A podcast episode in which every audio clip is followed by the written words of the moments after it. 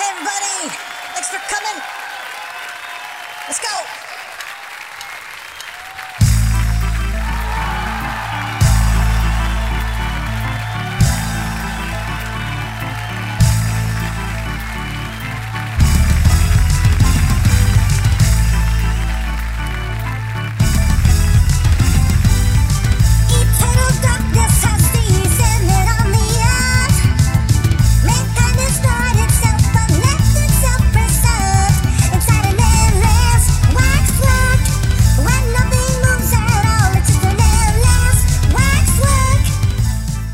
Welcome to Cast and Wax. My name is Jordan D. White, and I am the host of this podcast. Now, first of all, let me start off by saying I'm sorry. I've been trying so hard to to have a podcast every week, and I've been failing repeatedly. So it seems like I'm not gonna I'm not gonna say definitively yet, but I'm saying it's probably likely that we're going to go bi-weekly from now on because I'm looking at next weekend. Uh, we're we're taking a trip to Binghamton, um, a lot of us, and my wife and some other people we know, and so it seems pretty unlikely that we'll do one next weekend. I'll be totally honest with you. In addition, uh, you know, it just I've been I've been toying with the idea of going bi-weekly for a while, but I was like, you know what? There's only so few left at this point. Let's not. But then I just haven't been able to pull it off every week, so I'm kind of ashamed of myself, and I'm really sorry for you, the listener. But I think we're going to probably go bi-weekly. For for the very least, the next show is going to be two weeks from now, um, and I, I'll decide then. I'll tell you what. I'll decide then whether or not there will be one the following week, or whether that'll be uh, every two weeks. Will be good. Anyway, let's get right into the show. I am here with my three other co-hosts, so let me introduce them all to you. This is my little soft, little furry gray kitten. His name is Scapy. Hello, Dad. How are you today? I'm good. Thank you for asking. Thank you. Now, this show today is a show where I don't really do a lot of stuff, so I'm pretty much disinterested. Uh, Scape, how many times do I have to tell you that on the podcast, you're supposed to be respectful of the podcast? You're not supposed to say disparaging things about the podcast on the freaking podcast. Well, Dad, it's just that, like I said, I don't think I'm in anything today. Well, that's not true. You're in Epic Echoes. So. oh, yeah, okay, yeah. But that was a long time ago, so. Well, but at least it's something. If it was guard duty on instead, instead of Epic Echoes today, you'd be in nothing. Well, okay, fine, okay, fine. But what I mean is, I don't get to do Escapee song. I don't get to do Escapee story. I don't get to do. Well, that's it. That's all you do. Well, so. yeah, okay, that's all I get to do, and I don't get to do it. That's not even true because you get to sing, and there's no Scapey story, but you do get to sing. Well, okay. So, so I don't know why you're complaining. well, because I just want to do more. Well, too bad. Anyway, um, and speaking of too bad, you turned in your assignment late. Did we get your grade back yet? Well, I don't know, did we? Well, no, we didn't. Okay. So you probably failed. But no, Dad! Well, if we didn't get a grade back, no, that, that doesn't mean, no, that's not what that means. We didn't get grade back because they're busy, probably, but I could, you know, I probably didn't fail because I did a good song. How about that? how about that? Yeah. Well, I don't think you're right. Well, I think I am. Okay. Yeah, okay. All right. Um, from Scape, we move on to our next co-host, uh, Mr. Rory St. John. Hello, Rory. Hello, everyone. How are you today? Well, on behalf of everyone, I will say good. Good. So, Rory, um, how have things been with you? How, is the Queen's Institute going well? Yes, I, I do believe we'll we'll be up and running. Probably, uh, we, we will be starting in the in the fall. I mean, it's a bit it's a bit uh, late in the spring semester to, to begin this semester, but we're going to put everything in place for the fall, um, and everything's coming along swimmingly. We have a, a physical campus in Queens now that we are beginning uh, renovation work on. It's very nice, and we are firming up our you know curriculum, things like that. It's going to be quite amazing. Good, good. Um, that's very good. And for those of you who don't know, the Queen's Institute for Extra Historical Studies is an institute for extra historical studies. It's you know part part uh, college, part you know research facility. Lots of different uh, things go on there. And seriously, it's going to be amazing. It's going to be absolutely amazing. Everything the Brooklyn Institute was, and then some. You know, even better because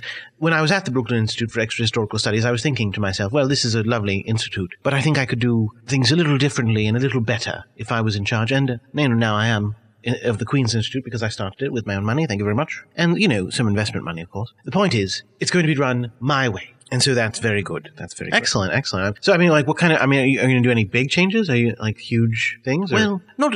I mean, I wouldn't say huge. Just kind of, you know, kind of directional uh, um, things and the, you know, uh, structural changes to the, the, the layout of the, the hierarchy of things. You know, things like that. Um, for example, I think I told you at one point that I was doing a, a project at one point that uh, focused on taking historical events and you know using them to discover other realities. But you know, there's so much more that you can do, and uh, I want to offer a wider variety of ways to study alternate realities. You know, things based on music, things based on on colors, things based on you know um, the, the flavor of foods. What if you know what if chicken tasted like beef in another universe? There is a universe that that that is the case. That when you kill a chicken and you cook its meat, it tastes like beef, and chickens are even more popular there. Um, I mean, and and I don't mean that beef tastes like chicken. I mean beef tastes like beef as well. Oh, wow, that's really. I mean, I, I guess that's interesting. Does it change the world significantly? Well, I'll tell you. There's a world where it does change the world significantly, and there's a world where it doesn't. There's actually infinite worlds of both. So um, there is a world where because chicken tastes like beef, Hitler wins the war. Really? How does that work? Well, it's complicated, and it's you know I'd have to go into a lot of technical, um, extra historical. okay, things. look, I was trying to wait. I was trying to wait till I was introduced. I'm Frank Allen. I'm the other co-host. Oh well, thanks. Well, look, I was trying to wait. I was really trying to be good this time, but I have to stop there. Technical jargon. Well, yes, you know, extra historical terms, things that extra historians would understand, I think, better than the layman. no, there is no, there is no things. And if there are, it's because you're making up words that mean nothing to anyone but you. The point, the way that you explain extra history is by saying, here's what happened, because this happened, this happened, this happened, this happened. Or sometimes not explaining, I guess you're right, because you did technically discover another world just now. Uh, no, you didn't really, but by saying beef led to Hitler, you know, it's, it's nonsense. And the reason that you don't want to go into the details is because you don't know the details. No, that's not why. Oh, really? Okay. So you're saying it's because there's too much technical jargon that goes into it. Too much technical jargon. Well, look, all right, I'll dumb it down. oh, please. Yes, I'd love to hear this. Well, right. What happened was this. Um, you know, obviously, first of all, let me just say that uh, in a world where chicken tastes like beef, it's not that the changes started with Hitler winning the war. You know, obviously, the, the whole world is different um, from the very beginning because, you know, cows are very, um, you know, good and they have a lot of meat. But, you know, if chicken tastes like beef, you know, it's, it's a lot easier in many ways to, to raise and kill chickens and to, to move chickens around, etc., etc.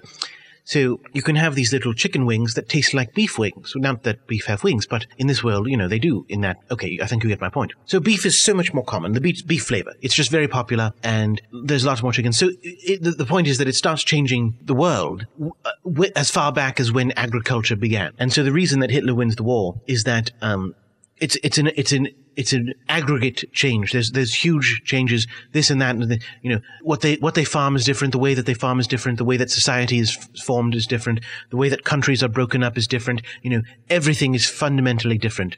And so in that world, Hitler um, isn't. He doesn't even live in Germany. He wasn't born in Germany. He was born in the Bahamas, and you know he didn't he didn't become a dictator who who tried to overthrow the world. That was uh, a gentleman named Sam Wisniewski who was born in Outer Mongolia, and he was the one who became an evil dictator, and Hitler was just really just a uh, a foot soldier for the Jamaican army, um, and uh, they were the ones who who won the war and defeated Wisniewski, and um, that's that's how in that world it led to it. All right, so I rest my case. I'm sorry. The, the part about you making things up and it was total nonsense. The idea that, I mean, okay, everything you said makes no sense. We could go into the details and I could ask specific pointed questions, but because you've, the way you've got this set up is that anything you say is true. So, I mean, it's a logic puzzle, uh, which you've set up to, to win, you know, obviously anything you say works, uh, and there's no way to prove you wrong because I don't have any proof of the other world. I don't have any proof that it doesn't exist. I don't have any proof that you're lying, except that I know that you're lying and you know that you're lying and everybody really knows that you're lying. It's just, in a court of law, it would be difficult to prove that you're lying because it's hard to prove a negative, whereas it would be impossible for you to prove that you're right. I prove that I'm right all the time. Mathematics proves that I'm right. Oh, this again. If there's an infinite number of universes, it's like the infinite monkeys thing. An infinite number of monkeys typing into infinity would eventually produce Shakespeare. And just in that same way, an infinite number of universes, infinitely diverse and infinitely diversifying from a timeline, let's say, for example, ours, right? Going back as far as possible, would at some point produce the universe I just talked about. Now, that's proof positive. That's not proof. Po- that's does that doesn't. It's not true. That math is faulty. That is a fallacious argument. It doesn't work. It does. I'm telling you, it does work. Actually, no, Rory. I'm I'm pretty I'm I'm pretty sure that Frank is right. That is a fallacious argument. I think we've discussed this before, but it's the same with the monkeys thing. An infinite number of monkeys typing into infinity would not necessarily produce the works of Shakespeare. Well, that's not true. That I mean that that's they have to mathematically. Any combination that all the combinations would work. No, no, it wouldn't. Well, okay, here's how I can prove that. No, you can't because it's true. No, it, wait, listen, listen. All right. So you're saying that every possibility would come up, right? Yes. Because it's infinite, every possibility is happening. Right, absolutely. How about the possibility that every single monkey of an infinite number only hits the letter T all the time for infinity? Well, What do you mean? No, I mean, I'm saying every infinite, so there's an infinite number of monkeys infinitely hitting the letter T. In that case, none of them will produce Shakespeare. None of them will produce a single word. All of them will produce the letter T forever. That's just one random possibility. If, if it's truly random, that is a possible outcome. It's an unlikely outcome, but it's one possible one. Well, no, I mean, no, because they're all going to type different things. I mean, what you know, what are the odds that one monkey is going to only hit one T, let alone all of them? No, I know it's unlikely. That's what I'm saying. I'm saying it's incredibly unlikely. It's also incredibly unlikely that they'd produce Shakespeare even once out of an infinite number. But I, uh, the math says that here's what it is. The math says that if you have an infinite number of possibilities, then every combination could be done. Maybe, but only if it's a. It's not. It's not if it's random. Only if it's uh, going systematically through all com- possible combinations. And really, all that says is that you can type Shakespeare on a keyboard because you, you're using all the keys of a keyboard. And if you if you go through every combination possible, yes, eventually one of them is Shakespeare. Duh. That's not very impressive, is it? No, that's what I'm saying. Whereas if it's actually random, then the random possibility that all infinite number of monkeys would only hit one letter is entirely possible. That's random, right? I mean, that's what randomness is. Just like it's possible that you'll always flip a coin and always get heads. It's just incredibly unlikely and it will probably never happen to you, but it's possible. All right. Well, look, I don't know about that. So maybe monkeys could hit the letter T, but an infinite number for infinity will eventually. No, you're not listening to me. That's not that's not true. It it decreases the unlikeliness by having an infinite number because maybe they might. But really, first of all, you're using monkeys as a randomizing thing. Monkeys are are creatures that are alive. They're not going to do a systematic randomization in which they all do every possible combination of keys. That's that's not what's going to happen. It, it becomes more likely that eventually they will hit all combinations because you're going into infinity. But it's not guaranteed because again, they might a possible outcome is that they don't. It's just a possible outcome. But it's so unlikely. It's a little less likely because it's dealing with infinity, but which is kind of a quirky math thing because really, you know, one monkey, uh, a limited number of monkeys for a limited number of time, it's much more likely that they won't produce Shakespeare than that they would. But with an infinite number of monkeys over an infinite number of time, it's kind of more likely that they would produce Shakespeare eventually, but it's still entirely possible that they don't. Well, and in fact, now that I think about it, Rory, um, there's probably an infinite number of possible outcomes that don't involve them ever typing Shakespeare, right? I mean, yes, but I mean, how how likely is that? Oh, oh, oh! Here's another example. Pi. What about it? Pi is infinite. It's an infinite number. It goes on forever, right? But even though it goes on forever, it never produces Shakespeare because there's no letters in it. There's only numbers in it. So even though it goes on forever and ever and ever and ever and ever and ever and ever, it never produces the work Hamlet. It never, it never says, well, who goes there? No, it doesn't ever do that because it's only going to be numbers. And much the same way that the universes, even if there's an infinite number of universes, there's probably not one where I'm Spider-Man because being, me being Spider-Man is probably outside the realm of possibility. It's probably outside of the realm of the, the way that we've set up the rules. So pi is an infinite number of numbers and I'm saying that Spider-Man is not a number in the number line that goes on infinitely. That is, okay, I'm getting a little weird. See, this is what I meant by technical jargon. Oh, this is not what you meant by this has nothing to do with what you were. The point is, Jordan's right. You're wrong. Deal with it. Well, Jordan, I, look, I, you know, I think we're going to have to agree to disagree on this one. Well, wait, I, no, I don't agree to disagree. I think you should agree with me. Well, I won't. So, can we just agree to? No, I'm not. uh, No. Because I'm right. Me and Frank are right, and you're wrong. So we can't. We're not going to agree to disagree. We're going to agree that we're right and you're wrong. Well, that's. I mean. I mean. If you believe that, then we are disagreeing. well, I guess that's true. So then we're agreeing to get to disagree. Fine. So anyway, uh, oh, so Frank, uh, Frank already introduced himself. Frank Allen. Hi. How are things going with you, Frank? Oh wait, no, no, don't tell us. Oh, come on. No, no, don't tell us. Don't tell us because it's time for the next section. It's a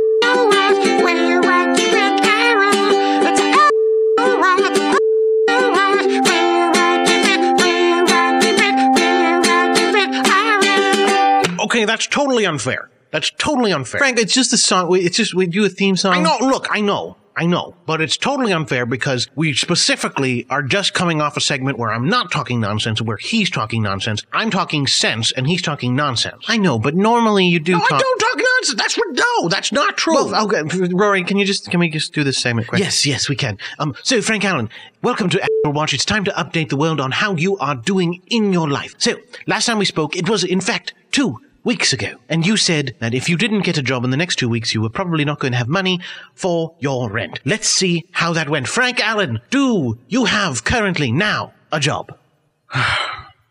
No. Oh, that's so unfortunate. Jordan. Yes, Rory, yes. In the email that we've received today, is there any email for Frank Allen? Email for Frank. No, there's no email for Frank So there's no one offering him a job? no, unfortunately, there's not. Oh, that's just unfor- Now, why did you say email? Because you said email. No, right, but you said it as though there was some. Oh, because uh, because there was some mail for Frank. what? There was mail. It just wasn't. It just wasn't an email. That's all. I mean, but we did get mail, uh, and it did, but it didn't have a job in it, so it's kind of irrelevant. Wait, no, I want to know what you got. Some mail for me? What? What did you get? Well, uh, I was going to save it for listener mail, but I'll we'll do it now because I guess it's relevant. Uh, we got this uh, card here, Frank, um, from our listeners. It's a uh, card. It's uh, it's a Wonder Woman card, which is wholly inappropriate since I work for Marvel and not DC. well, I don't work for either of them. That's okay. That's true. So it's a Wonder Woman card, and it says, um, "I've had my fill of the evils of man's world. As of now, I quit." Obviously, a reference. Oh yeah, because I quit my job. I know. Well, yes, but okay. Then you open it up, um, and it's been signed by a large number of people, and they wrote a message here. It says, "Dear Frank, it sounds like you've been going through a rough patch. It can't always be easy chasing your dreams, and there will always be naysayers. We, the listeners of Cast and Wax, want you to know that we believe in you. If there are such things as parallel universes, let us assure you that in at least one, Rory exists as a toad. Follow your dreams, Frank. You can do it. Love." And then there's a whole bunch of names here. Uh, Miss Wonderful, uh, Mr. Pirate and Godzilla, Edward Jones, Spooner, Jamie Lynn, Thomas A. Edison, Helen Keller, Susie T. Gull, uh, Guten Hitler, good Hitler, Giorgio, uh, Cleo, uh, well, Cleo's name is crossed out, Cleo P. Trio, um, but it's crossed out, I don't know why. Po- Popo Rococo, I don't remember who that is, um, Cheryl Casey, and then one I, I can't quite read, to be totally honest with you. But it's a very, it's a very nice gesture, I think, on, on their behalf. It doesn't, you know, doesn't keep you in your apartment, but, um, still, it was nice of them. You can, I mean, it's a small card, so when you're moving out of your apartment, it won't add much to your, uh, you know, stuff that you have to carry. But um, that was, I thought that was nice of them, right, Frank? Frank? oh, that is um, that's really nice. Frank, are you? No, no, I'm okay. Um, uh, thank you guys. Uh, that was really nice of you. And um, Frank, are you crying? no, no, no. Um, I just uh, I'm moved. I'm touched. Um, I'm not moved. I I still have my stuff in my my apartment, but I well I need to. I do need to take it out. Um, pretty soon. So. I mean, I don't. I don't have anywhere to go. So Frank, uh, you know, why didn't you go back to. I'm not going back. I'm not going back. This is me moving forward. I'm not going back. Fine, but now you have nowhere to live, so. Well, I mean, I they these people sent me a card, so maybe. But they live in Binghamton. Well, some of them do. I mean, some of them live in Binghamton. Some of them live in, presumably, Godzilla lives in Japan. Thomas Edison, I think, is in England with Rory's mother. Hitler lives in another reality, so that doesn't help. I mean, I, I don't think that you're going to be able to move in with our fans. I mean, that also seems a little inappropriate. Oh, actually, I forgot to mention there's a cat paw here. So a cat signed it. I'm not sure which cat, um, but there's a cat paw. But you're not going to be live with a cat either, so don't. No, I don't. I don't think I can live with a. Cat. That's not what I'm. I was going to say, but. Well, okay. I guess if you don't think I can, no, like I don't think that's appropriate. fine. Wow. So this is kind of a downer now. So you've nowhere to live. Well, I mean, no, but Rory says That you're not moving in with me? No, you're not, because obviously I won't help you. You know, you are being ridiculous. Right. That's what I was going to say. So, I mean, Jordan, if if uh, if at all possible. Oh, Frank. No, I'm just because look, I just I have nowhere else to go. Where else can I go? Right? I mean, you're pretty much my only option. Frank, uh, it's okay. All right. You can move in with us, but only for a little while. My wife, I mean, I live with my wife. We're not, you know, bachelor pad people. You know, we are married and we're a married couple. We don't really want you living in our house for very long. You gotta, you gotta get off your butt and get, make this happen. I'm gonna. Oh, it's gonna. Look, I don't anticipate it'll be much longer. Well, no, I'm saying it can't be much longer. no, but it, I'm saying it won't. So That's, that's fine, but good, because it can't. okay. Frank. No, it'll be fine. I'm saying. I'm telling you, it'll be all right. Fine, fine. Let's let's you know what this is. Let's get to the shows. We got to get on with it.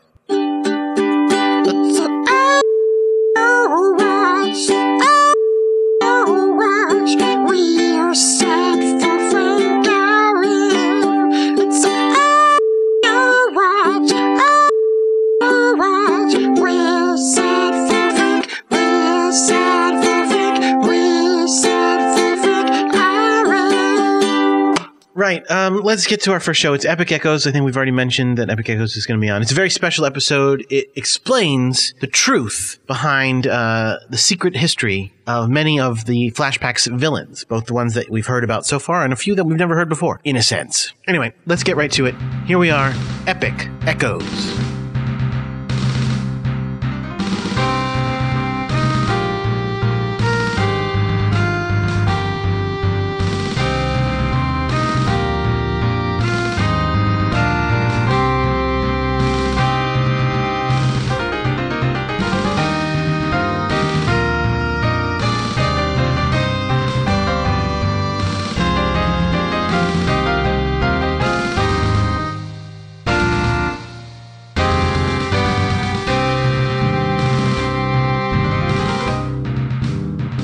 Echoes, the Backward Series, Season 4, Episode 8 Voices of Evil by Lynn Nelson.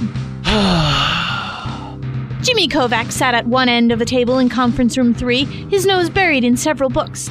Something told the rest of the Flashpack, who were breaking the fast, that Jimmy was frustrated with something. Is something bothering you, Jimmy? It's this report I have to do on supervillains. I can't pick a topic. Can it be anything? Well, it has to be on some sort of common thread that is linked to a significant number of villains. But in all these books, all I can find is location or ancestry, and those are really obvious links. Molly and Keen exchanged knowing looks. What? You're using the wrong books. I think Slaughter might have one you could use. Me? Why me? Keen's the one with the six mile long bookshelf. Yes, but you're the time turner of the group, Jill. So? Oh, good call. I'll be right back. I'm assuming when Jill gets back, she'll be able to give me a clue? More than one, even. Here you go, Jimbo. The Hajile? It's pronounced Hajile, the most major happening in time turning history. In supervillain history. In negative 682, there was a small group of six powerful supervillains who were constantly competing against each other. One of them, Malhajale, had a certain uh, quality to his voice that enticed superheroes and other good people to believe and trust him. Because of this, he was more able to defeat good and promote evil than any other villain. Natural selection, survival of the evilest. The other villains were jealous. One of them, John McEvilpants, stole his voice from him. But voice pilfers are common among villains, so once John had stolen his voice, he was immediately robbed of it too. It was a vicious cycle. In order to try and hold on to the voice long enough, a villain would steal it and immediately teleport to another time or place, usually both. They eventually caught up with each other, but it enabled the villains to hold on to the voice long enough to do some damage. A voice is a damageable entity, though. It only remains whole for so long. So, after a while, it started to break down, and villains were only stealing a partial voice from each other. This happened until they couldn't take the voice from each other anymore, and everyone had a part of the voice permanently. This long war of voice stealing was called the Hajale after Mal,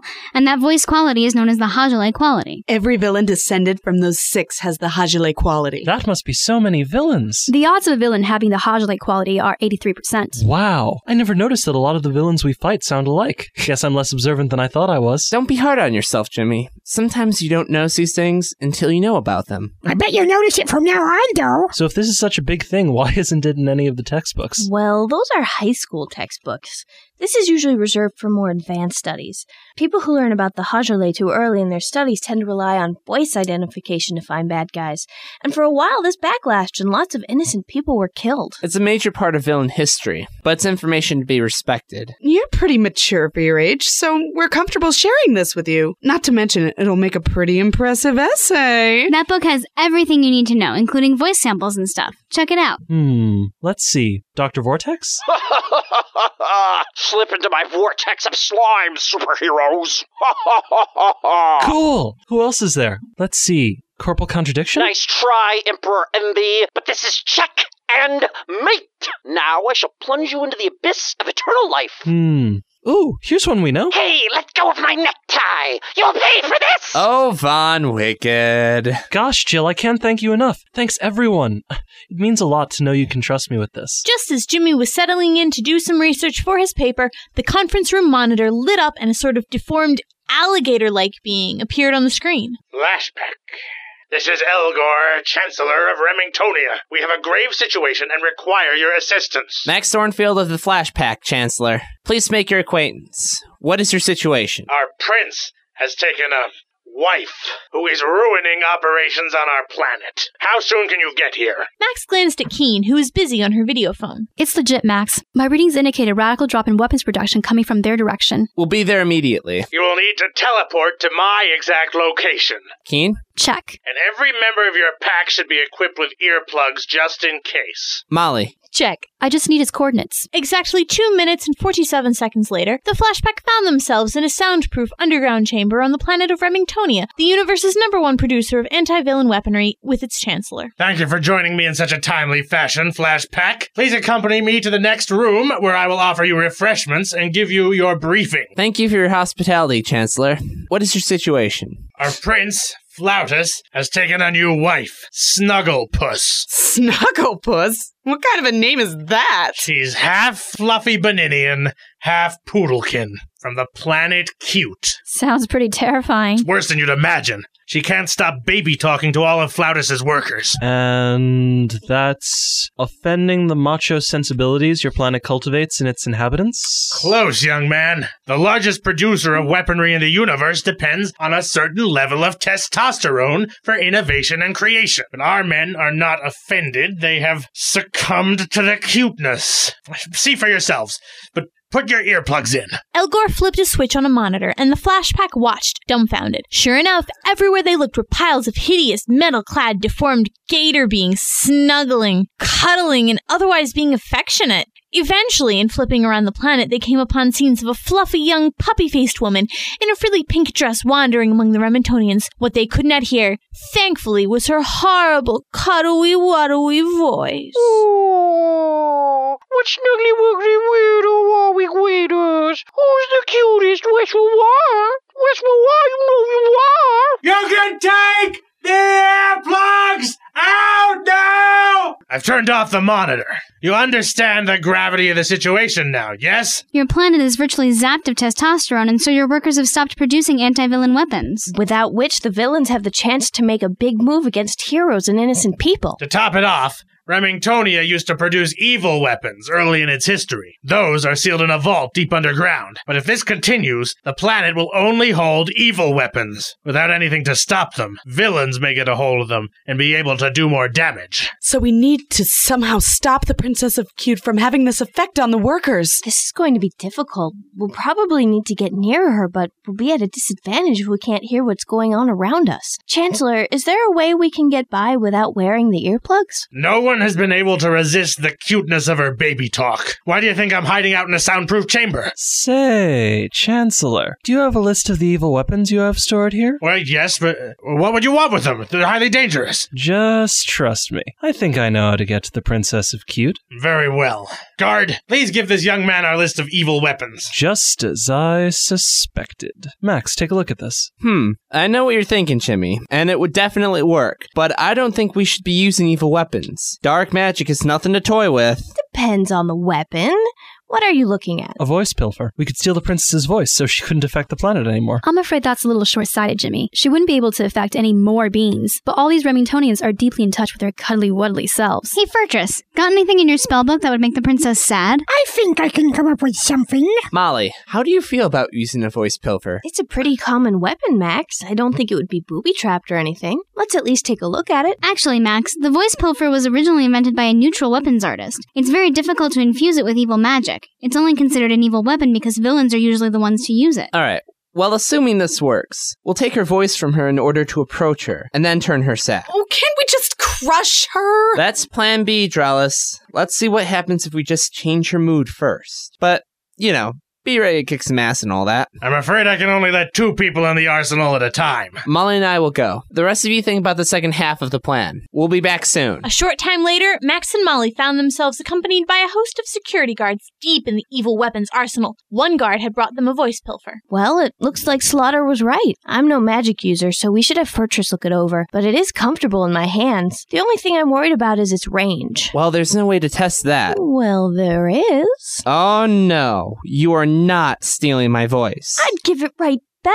It's not like this is rocket science. There's a button that says pilfer and a button that says expel. How hard can it be? I still don't trust this thing. Neutral weapons artists or no. Look, Max, either we test it before we use it on the princess, or we risk missing her and maybe getting hurt. Molly, this is really dangerous though, and I'm the leader of. But before Max knew it, despite his protests, Molly had run to the other side of the room, set the voice pilfer on pilfer, and pulled the trigger. Max was completely unable to speak, and there was a kind of purplish glow around the pilfer. Awesome, it worked! This is certainly enough distance to put between us and the princess. What's that? I don't understand your gestures, Max. Oh, you want your voice back, duh. Okay, here goes. Okay, Max, you can talk now. Max, you. you can't talk now, can you? Um, maybe we should go back with the others so someone can help me figure out how to work this. Yeah, let's go back. Now. But you first. Took you guys long enough. What's wrong, Max? You look upset. Uh, Molly? Why is Max not talking but making strangling motions at you? Well, we have good news and bad news. The good news is the voice pilfer works. The bad news is I can't figure out how to give his voice back, and he can't really talk right now. I could uh-huh. take you to see the Elder Astro, who I'm sure could tell you, but that would put us all at risk of unwittingly running into the Princess of Cute. I recommend taking care of her first, and then we'll deal with Mr. Thornfield's voice. All right, gang, I think we've got to do this. Max, you'll deal with that, right? Okay, okay, we'll hurry it up. Okay, so the plan is that we'll steal the princess's voice, and then Furtress, being the cute furry one of the group, will go distract her. When she gets close enough, he'll put a sad spell on her. Oh, I hate being the bait. Okay, Chancellor, take us to the surface. Flash pack! Flashpack! Once on the surface, the pack saw what could only be described as a big cloud of Pepto Bismol floating at them, humming a song.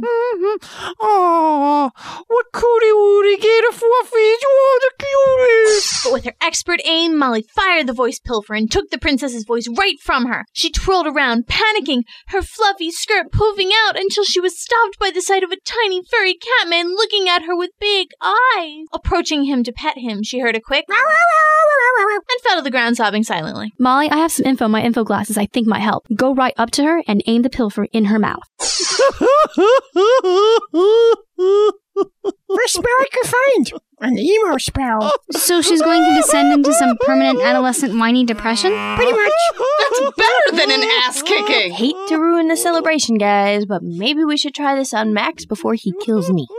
Here goes nothing. Don't you ever do something like that again without my permission. That said, good job, Flashpack. I think. Flashpack, you did it! Look, the workers around her are already becoming agitated at her whining and crying. They'll be back in no time. I can't thank you enough. Stop that god's awful whining. Can't we make a weapon to just shut her up? Oh, hey, I just noticed. The Princess of Cute has the hush. Uh, uh, uh. Keep it under your hat, Jimmy. That's privileged information. Hate to interrupt this love fest. My info glasses say our monitor is going off on the Marvin 2. I'm afraid we had to take our leave, Chancellor. Who is calling the Flashpack? What villain will they take on next? The answers to this question will only lead the Flashpack into trouble in next week's episode of Epic Echoes of Death. In that episode of Epic Echoes, Guinevere Eckert was the narrator, Nicholas Roach was Max Thornfield, Angela Timon was Dralis Thornfield, Devon White was Molly Singh, Lynn Nelson was Jill Slaughter and Worker 2, Tongwen Wong was Sarah Keene, Daniel Schwartz was Jimmy Kovacs, Scape White was Fertris Fuzzbottom, Elijah Weberhan was Dr. Von Wicked, Dr. Vortex, Corporal Contradiction, and the Princess of Cute, Jordan D. White was Worker 1, and Charles Berman was Chancellor Elgor. The theme song was by Michael Temporary Guard Mikowski. Thank you very much, Rory. Thank you for that uh, reading of the credits. Um, anyway, uh, let's keep jiving and along with the show. Now, I, my understanding is, Rory, you said you have a, a special. You did two another two episodes of uh, this day in history. Yes, that is true. And knowing that that episode of Epic Echoes was going to be on, I did a very special thing. So perhaps you'll enjoy it. I hope I will. All right. Welcome to This Day in History on WHRW Binghamton. My name is Rory St. John. On February 15, 1965, in accordance with a formal proclamation by Queen Elizabeth II of England, the new Canadian national flag is raised above the Parliament Hill in Ottawa, the capital of Canada. Good day, Doug. It's so good to have our own flag finally. Much better than that beer and hockey stick we originally designed, eh? I agree, eh? I think the best way to honor this, eh, is to make a big bonfire so everyone can see it, eh? What do you think, eh? All around the booth, they'll be saying, What a great flag you guys have, eh? Let's go get drunk and play hockey and prevent forest fires by dousing our campfires in water, eh? Whatever you say, eh? Viva la rush! Oh no, that was beer, eh? The whole place is on fire! What's that hoser talking about? Oh no! Run! And of course, it was that day that the entire country of Canada did burn down. a day that we mourn every year on February 15th. Uh, Canada Destruction Day. You're listening to WHRW Binghamton. Hello, this is WHRW Binghamton. My name's Rory St. John, and you're listening to This Day in History. On February 22nd, 1946, George Kennan, the American charge d'affaires in Moscow, sends a 8,000 word telegram to the Department of State detailing his views on the Soviet Union and U.S. policy towards the communist state. Let's hear it. And that's the 48th reason why I believe communism is bad. Moving on to the 49th reason why I believe communism is bad. Ooh. Potatoes, I think, definitely. Truly the root of all evil. As to further reasons, number 50 really is just a repeat of number 18, bad breath. And number 51, it's frankly unsafe to drive in St. Petersburg.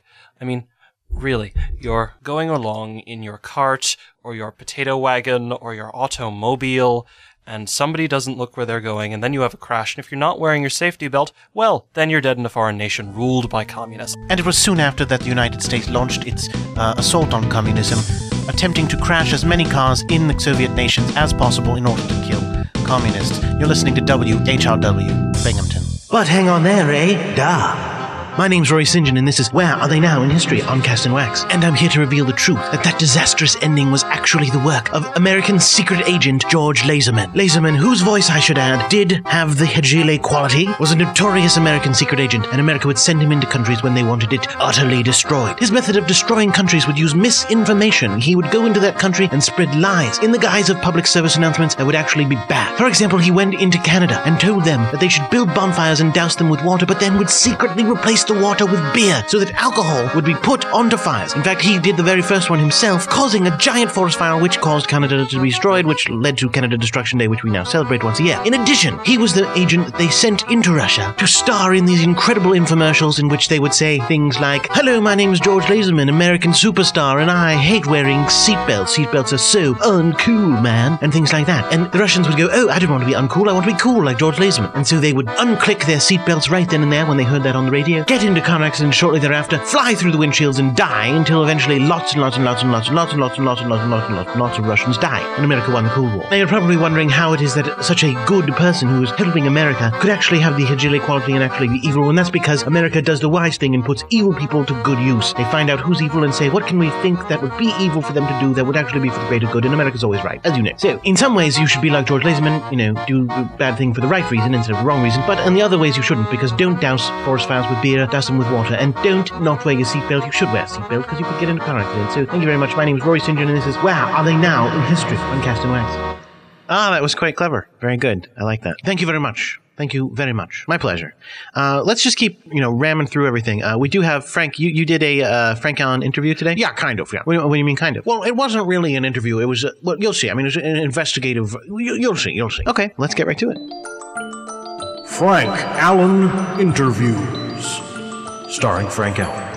Hello and welcome to Frank Allen Interviews. Uh, well, typically we do call this Frank Allen Interviews, although this is not going to be so much an interview as it is an investigation. Uh, I thought I would uh, do a special investigative report inspired by the holiday of Valentine's Day, which just passed very recently. Uh, and uh, I, you know, it, may not, uh, you may not be aware, but I don't have a significant other at this time. So I thought, well, that was kind of a depressing holiday. So I thought, well, how about I do an investigative report on the subject of this online dating thing that people seem to be doing now a lot. Um, I thought, uh, let's see what kind of things we can uncover about it. What's it like? You know, the ins and outs. And that's what I've done. Uh, now, I won't be telling you the name of the online site I used because um, they would not let me use their uh, service for free in return for uh, talking about them in this report. So, you know, fine. They don't want to pay for advertising. That's fine. Then I will not advertise them. But uh, just let it be said, it's a it's a highly reputable, so to speak, online dating service.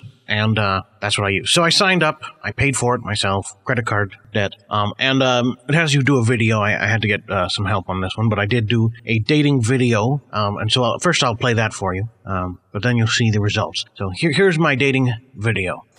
Hello, ladies. My name's Frank Allen, and I am a host. I'm not uh, a host of anything you've probably seen at this point right now, um, but I am a, a show host. I do a, a show called Frank Allen Interviews, and uh, well, I'd love to interview you uh, both as part of my show and also, you know, as as part of my personal life. I mean, uh, I, I guess they don't really call them interviews; they mostly call them dates. But I I could do that, um, and you know, we could record it, but we don't have to record it. Is the thing. Uh, we could just go out on a date. Um, well, let, let's talk about the things I like. Well, like I said, I'm a host, so I like doing interviews. I like doing investigative reports. I like uh, uh, hosting functions. If you have any functions that you'd like hosted, um, but it doesn't have to be. You don't have to hire me. I mean, if you, if I if we're dating, especially, I'll host something for you free. Um, not that you know, not that you should date me so you get a free host. But what else do I like? I like um, you know, I'm a media enthusiast. I like uh, the media. I like being part of the media. I would like to be a bigger part of the media, but I do like, in general, the media. And I'm, I'm sure I would like you, too. I mean, well, I, I, I mean, I'd have to get to know you. Do you have a video? I mean, presumably you have a video, so send me your video. And, uh, or, you know, you don't have to. I, whatever. The point is, like, uh, you know, Valentine's Day passed, and I'm just right, a hold little on, let's fast forward. lonely, and I really depressing. No, but uh, that's not the point. That's not what I want to talk about. What I want to talk about is you and me. Uh, so, okay, who am I looking for? Well, I'm looking for a woman. Um, first off, let's just get that out in the open. Uh, and I'm hoping that a woman who likes the media, preferably who likes, you know, hosts of things, because I, I think you know, because I, because I said I am one. Um, I'm currently between jobs. I guess I should say that. I I'm not right now. I'm not professionally a host, but I'm on my way to becoming professionally a host. I'm currently between jobs, but I'm on my way to becoming a host. Anyway, look, I, you know, if you if you'd like to get together, you know, drop me a line uh, either through this service or you can email me. My email is um, castinwax at gmail.com. I don't check that email myself. I don't go on the internet all that much, but uh, uh, it'll get to me. It'll get forwarded to me. And um, what else? What else? Well, uh, that's about it. So I'm sure uh, that's a good sell for me. Uh, you are probably interested in me at this point. And um, gosh, I don't know. I guess that's it. Is that it? Can we stop? I guess we'll stop. All right. Um, thanks, and I'll be seeing you soon, hopefully, when you call or email, because that's yeah. All right, so that was my video. And uh, now, I'm sure, first of all, let me just get out of the way that if you're hearing this now, you know, it's not it's not on here as part of the dating service. So if you heard that and were like, "Oh, I'd like to date that guy," I mean, that's not why I played it. Uh, you can probably still, you know, if you really want to, you can still probably email me. But uh, that's not why I played it. I played it to show you that's what the women on the site saw, and uh, you know, I got I got a response, so that's good. I mean, I was well, I thought I'd get more, but I only got one. So first of all, maybe that just goes to show that the efficacy of these online dating sites is not as high as you'd think, because obviously a quality quality person who has a lot to say, you'd think they would get a decent response. So, all right, I didn't. So obviously, there's not maybe there's not as many women. They they advertise that they have a lot of women on the site, not in a prostitute like way. I mean, that makes it sound gross. If it, if I say they they advertise they have a lot of, women. I mean, you know, they say, well, we have a high ratio of of uh, a higher ratio than anyway. The point is, look, I would have expected more. They must have been lying. But I did get one. That's the good news. Um, and you're probably wondering, you know, what's that all about? How did it, uh, how did it go? Did you go on a date? And the answer is, well, yes, I did. And it, it I did record it. I mean, I didn't tell her I was going to record it, but I figured, well, let's, you know, let's record it. Cause I am, cause I'm a journalist, cause I'm an investigative journalist. And so I thought, well, okay, I'll record this for, you know, not really for posterity. I mean, I thought I might use it on the show, right? So anyway, let's, uh, let's cut to the clip. Is that, are you Frank? Are you Frank? I am. Yes. No, I am Frank Allen. Are you? Francine, yes, I am Francine. How are you doing today? I'm I'm great. Uh, I, you found the place all right? Oh, yes, yes. No, it was no problem. I found it, uh, no trouble at all. And, uh, it's very pretty in here, so, uh, should I sit? Oh yeah, no, please, of course, yes, please, have a seat. Oh, thank you, thank you. Oh, it's, this is a nice, pl- I'm very glad you chose this place. It's very nice. Well, thank you. No, I, I, it's, it's a place I, I like. When I, you know, I don't go out to eat a lot right now, but uh, when I when I did, Oh, you don't? Why, why's that? well, uh, mm, because um, well, right now I don't have as much uh, money as I as I used to, but I have some. I mean, tonight I'll be all right. You know, just don't obviously don't get the lobster. Oh no, no, I, w- I wouldn't. No. Good. No, I mean, yeah, right. Good. Um, but but no, this is a place I like. So. Well, I I can see why. It's very nice. So your name is is Francine. Yes, Francine Allen. I mean, you got to see that's weird because my last name is Allen too. No, I noticed that, but yours is with an E, right? Mine's with an A. A L L A N. Oh, okay. Yeah. So that's obviously they're different, and we're not because obviously we're not related. That would be we- that would be quite strange. Yeah. But no, we're not. Yeah, it would. Um, okay, so uh, no, please tell me about yourself. I, you you got to see a video of me. I didn't actually see a video of you, but I was I was very happy to hear from you. Uh, tell me a bit about yourself and and why you were interested in me. Oh well, I was interested in you uh, because you said you were a host, and uh, hosts are interesting. I agree. I think hosts are oh, fascinating. I've always uh, wanted to date a host. Well, right now you, I mean, I, maybe I, that's a little presumptuous to say you're dating. I mean, we're on a date. Well, we are on a date, yes. So dating is, I mean, I, I- in a way. Oh, but you're not actually a host yet, right? Well, I, I host part of a podcast. Well, No, I, but it, I think that counts. I mean, part of a podcast. Frank Allen interviews, and we, we had former shows that we did, uh, uh, Attractive Fiction. I mean, the point is I hosted them, so. Well, okay. I know that's. I mean, that's very close. So it, it, I guess it counts. It does count. Okay. But no, you, but you were going to tell me about yourself. You were just you were talking about me, and I, you know, that's fine. But I wanted to know about you. What, what do you do for a living? What do you? Well, I'm a manager at a fast food restaurant. It, I know it's not much, but it, it pays the bills. Um, no, but I mean, okay, if that's if that's what your dream is, then Well, no, I mean, my dream. No, that wasn't my dream. My dream was to be a singer, but but I, you know, this is what I settled into, and uh, I- it was making me money. I, what else could I do? Quit? You know? well, you could. Oh well. I no, but se- I mean, you know, if that's your dream. Well, it's, I think it's a little unrealistic. I, not everybody becomes a singer, especially this late in life. You know, I think I've I've, I've missed a lot of my opportunity. No, no, no. It's never no. It's never too late because if you quit that job, I'm, well, I'm not going to quit my job. No, but if you, di- but if I'm saying if you quit your job, then you know who knows? You you, you, you won't know what kind of opportunities you'll get unless they um, un- unless that that you have to. Oh, hello there. Yes, how are you doing? Are, are you guys ready to order, or do you want to do drinks? Do you want to order drinks? Yeah, no, we can. I think we can do drinks. Um, Yeah, no, that would be nice. Do you have a wine list? Yes, of course we have a wine list. Um, let, me, let me get it. well, I'm sorry, you you're know, supposed to have one, but wine. Well, no, I, I don't think we'll. No, I don't think we could um do that. no, no, no wine list. No, I mean, no. I just well, it's just wine. Well, I, I mean, I was hoping for some wine. but I know I will. It's just a little expensive. Well, you know what? That that's fine. The wine will be my treat. Oh, Excellent. Let me let me go get the that's that's very nice of you. That's uh, seriously, that's that's too much almost. Well, if you Well, almost. I mean, I, like I said, I can't. I mean, I, I don't think I can afford to, to buy. It. Okay, well, no, I, that's fine. I can I can buy it. It's okay. Like I said, I'm a manager, so I can afford some nice things. Well, that's, I mean, that's good. No, I mean, okay. Maybe, so maybe you don't want to quit your job. That's fine. But some people need to pursue their dreams, and that's where, um, you know, that's where that's why I do this podcast. Actually, to to to build up a repertoire, if you will, of of excellent reporting and investigative uh, things. Here you are. Here's the list. Oh, ex- oh, oh, actually, you know what? This one right here. This is my favorite. Oh, that's our finest brand. That's an excellent choice. Oh wow, that's are you sure? That's really expensive. Well, it's my it's my favorite. Like I said. I'll bring it right out. Perfect. Wow, no, but that's, I mean, seriously, that's a lot of, I mean, I couldn't, I couldn't insist that you paid for that. So you can pay. No, I mean. I can't, no, I can't pay for it. All right, no, then I'll then I'll pay for it. It's fine. Okay, no, I'm just, I'm saying that's, what- that's really expensive. Look, I have it all the time.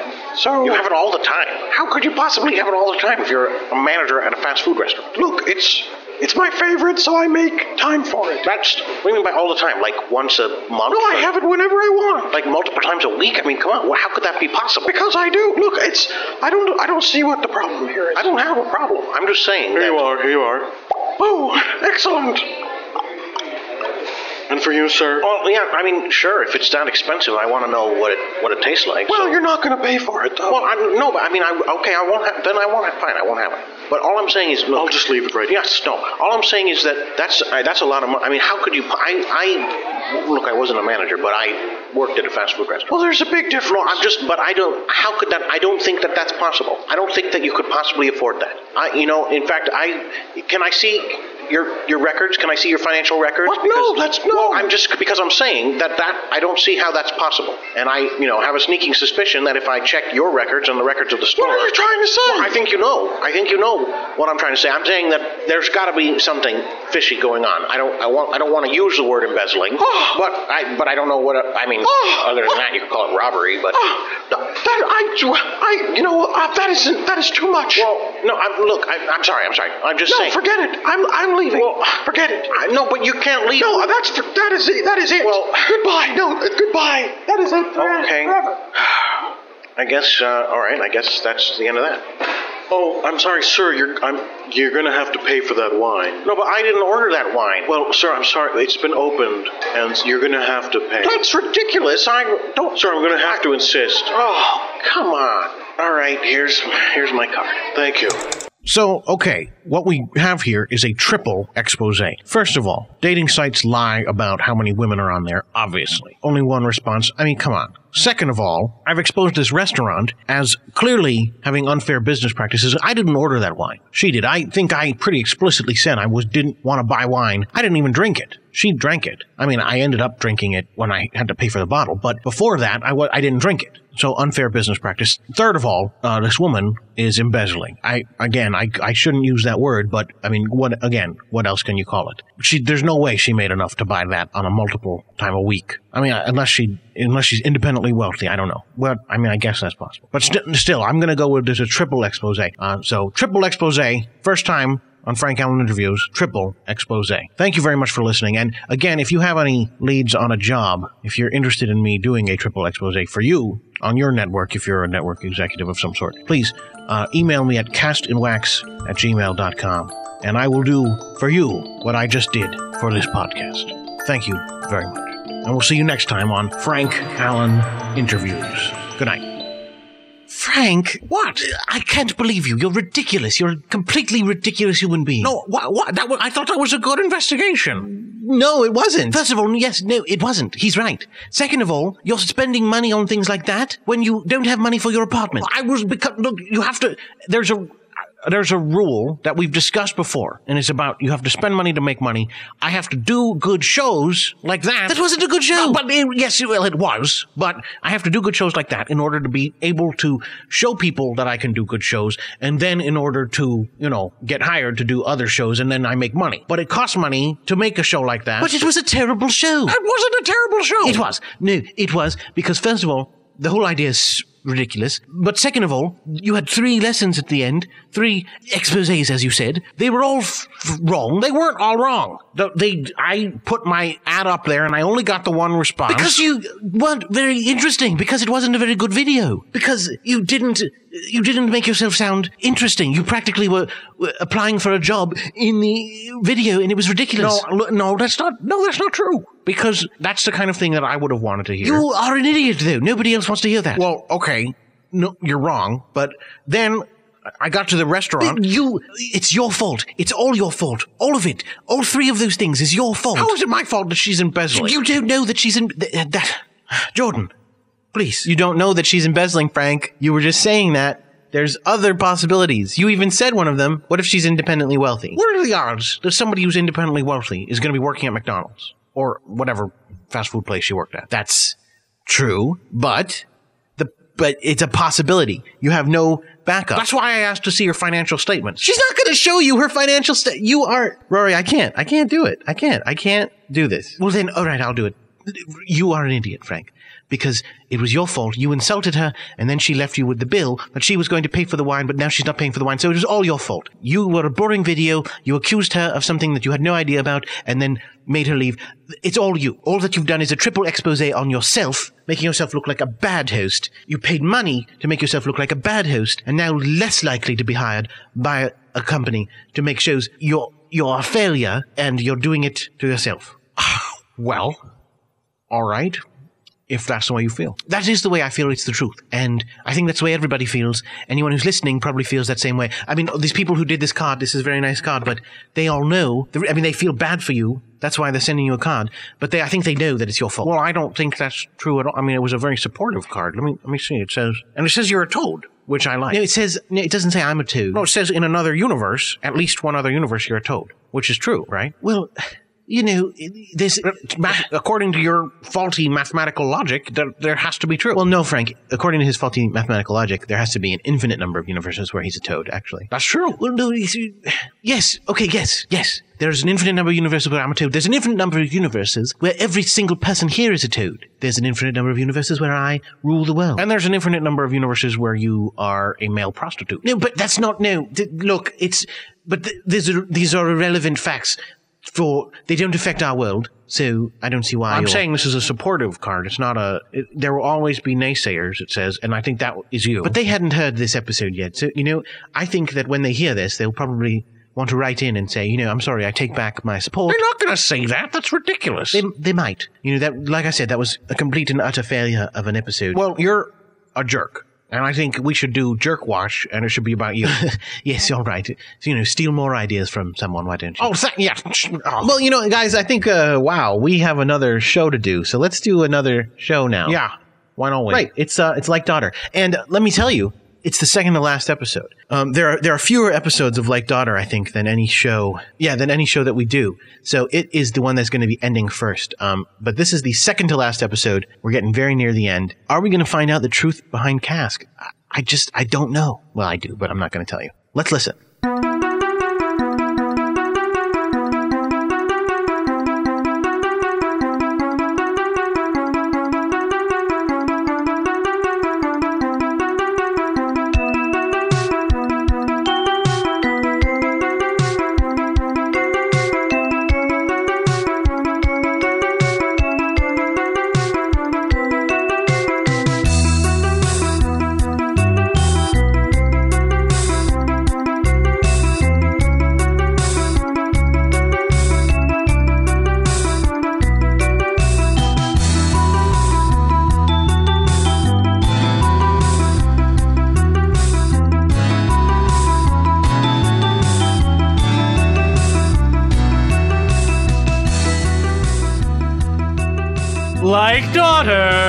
Episode 10 The Heart of the Maze by Guinevere Eckert.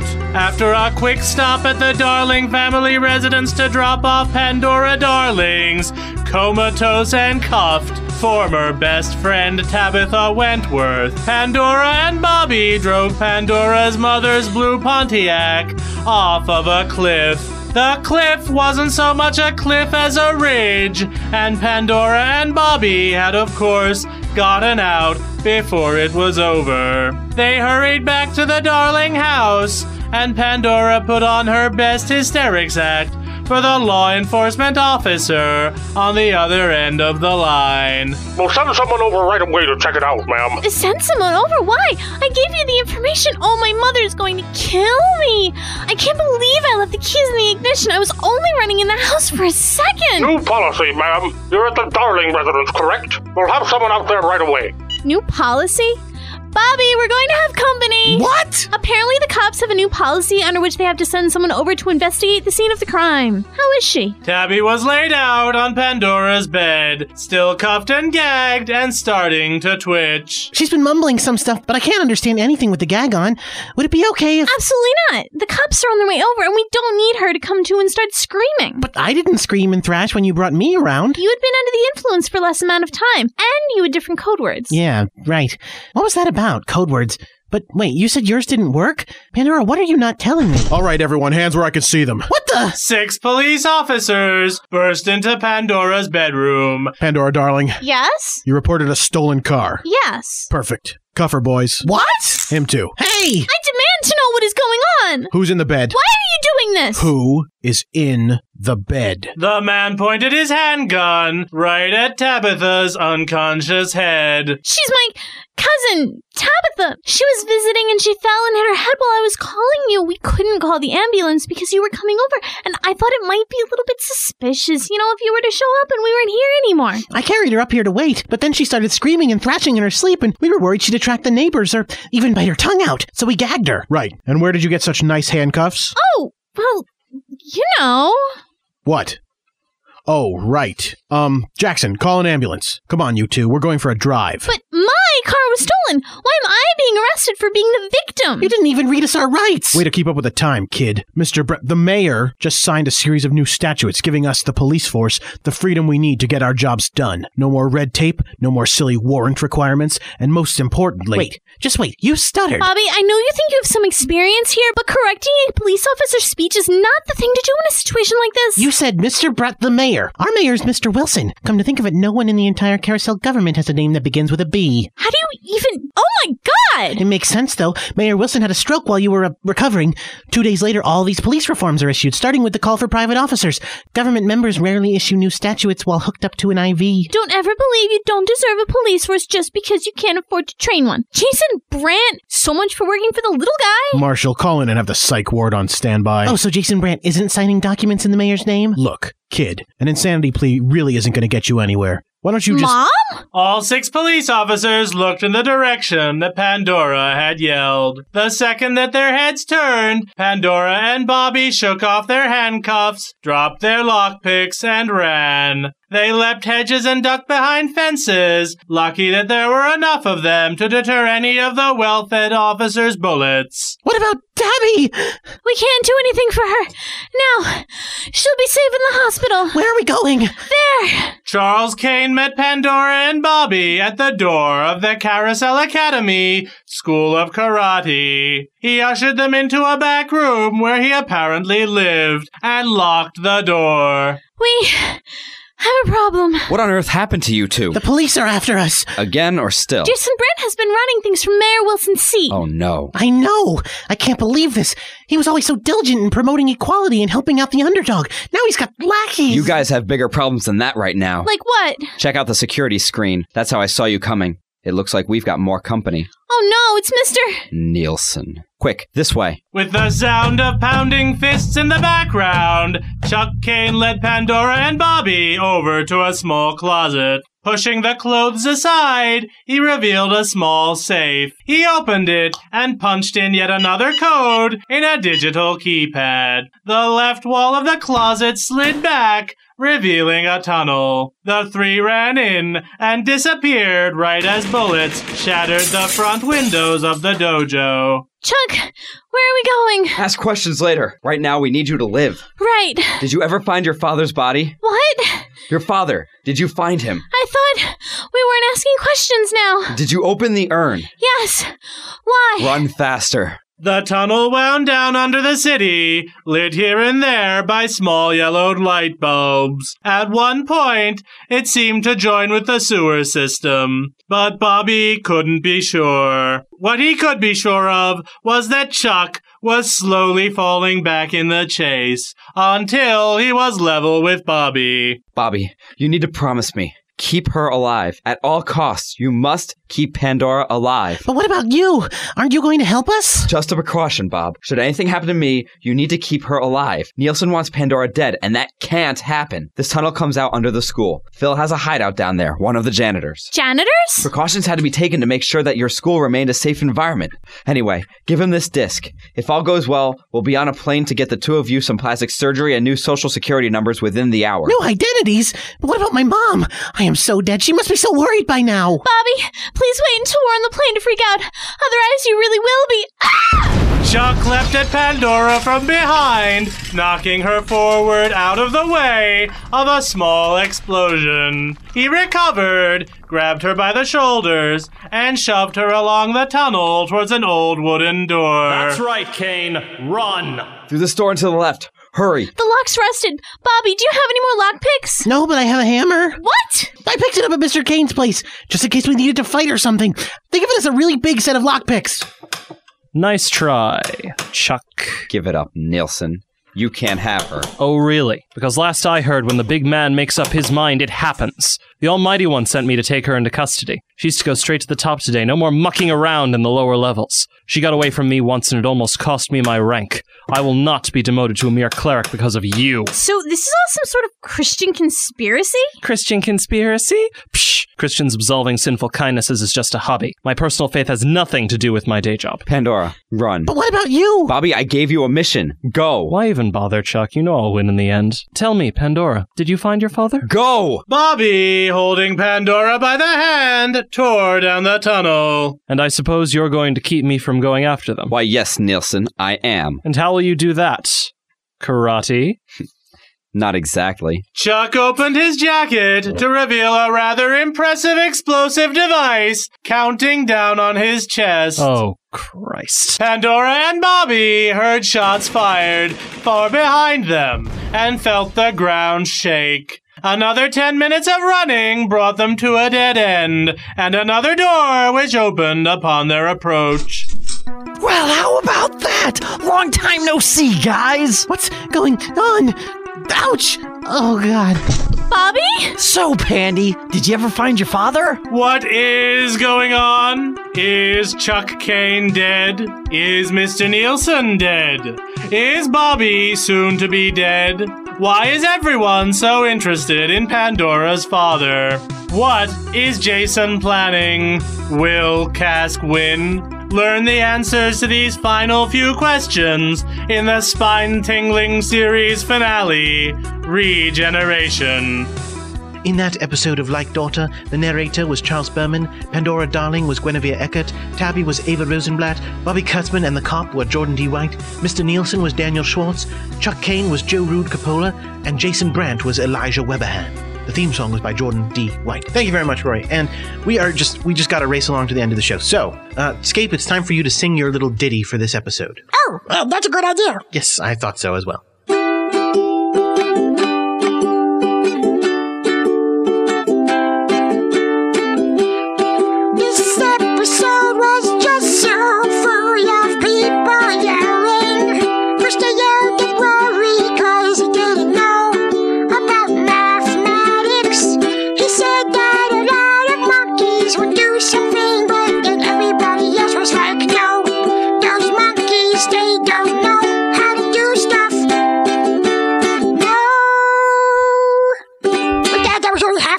What? When that was I said first, then I have to get the second. Oh, okay. Well then, keep going. Then Frank Cowan was like, I did a good show, and we were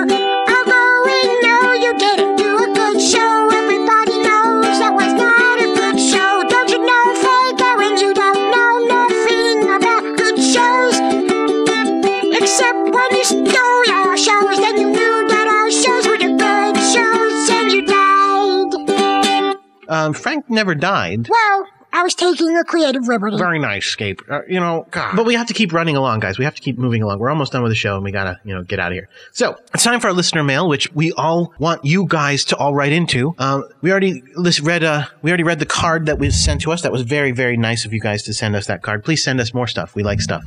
Um, in addition, here's an email we got. Uh, it is from someone who also actually signed the card. But let's get right to it. Uh, Frank, would you read this? Uh, yeah, sure. It says, hello. There's a lot of O's, and there's also a lot of O's here. So, I was listening to the episodes of the podcast, and you requested listener mail with uh, recipes that I like to cook. And I was like, oh my God, how perfect. Because I don't know if you know this, but I was a guest host on a cooking show with my girlfriend Cleo. So, anyway, I thought I would give you some really easy to follow instructions for your amateur chefs out there if you don't mind. Oh, of course you don't. So, let's start with my favorite. It's a delicacy, microwave popcorn. Now, first you have to open the package, and then you open it. Now, you see where it says this side up and this side down? Well, you put this side down. Down and make sure it's open. And now some people have a little button here that says micro popper and you push that button. For those of you who don't have the micro popping, you'll just have to figure it out for yourself. Uh, next week, I send you another recipe for something that involves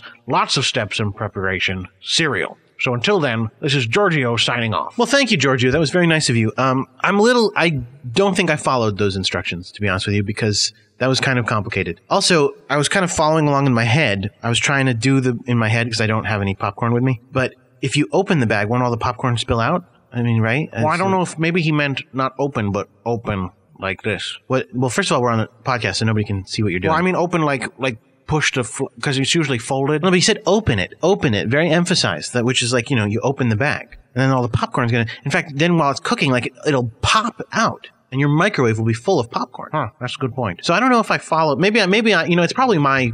It's probably my mistake, Giorgio, because you obviously were a guest host on a cooking show, but you knew what you're doing. But I, in my head, I couldn't, I just couldn't make that work. So, but we do want some more email. So please write into us, castinwax at gmail.com, castinwax at gmail.com. Or, you know, you can write into us uh, physical mail if you'd like to, but, uh, you know, that's a, that's a sep- separate thing. I, this is a very nice card. It is, and I will be, uh, I, I'll, you know, I'll just leave it here, Jordan, since I'll be bringing my stuff over soon. You don't have a lot of stuff, do you? Well, I have some stuff. Well, okay, just not, just not too much, right? Well, I mean, it's going to be everything I own. Well, yeah, but you're going to sell some of it, right? Well, I've, I've already sold a bunch. Okay, all right. Well, anyway, let's whew, let's get on with it. Uh, all right, guys. Uh, thank you for listening. And uh, oh, up up next is uh, a ukulele version of Waxwork Theme E, as I'm sure you could have guessed from Waxwork Theme E being at the beginning. It was a lot of fun to record, so hopefully you'll dig it.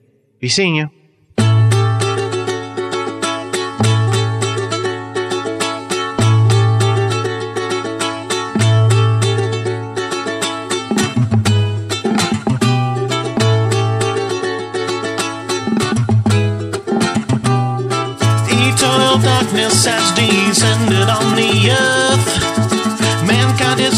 Itself, but left itself preserved inside an endless waxwork. When nothing moves at all, it's just an endless waxwork. In waxen figures frozen as they used to be. It'd freak you out if you were still alive to see. It's just an endless waxwork. Slow, slower than a crawl. It's just an endless waxwork.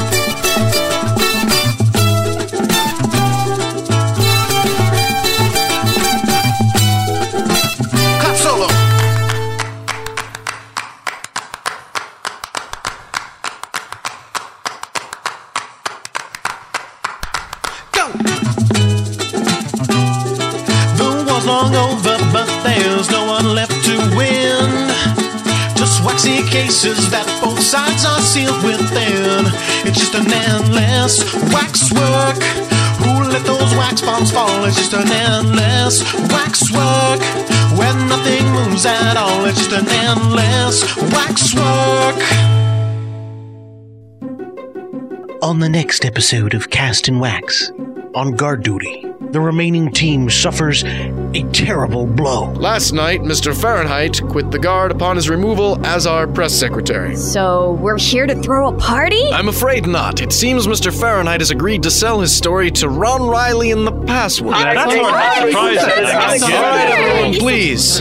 While on Debateatorium, the debate rages on between evolution and science. Science is something that was created by people in the government in order to muddle our minds and clear us all away from getting at truth. And I believe in truth over science, which is why I'm for evolution. Plus, two days in history are revealed. Jack, are you taking those random pills again? No, you're going to keep taking it because I say so. And on Scapy Stories, the second act of Hamlet is enacted. All this and more is coming your way on the day March 8th and only on waxwork.com. As far as I know. No, I, I'm pretty sure. It's just on this one site. All right, I'll take your word.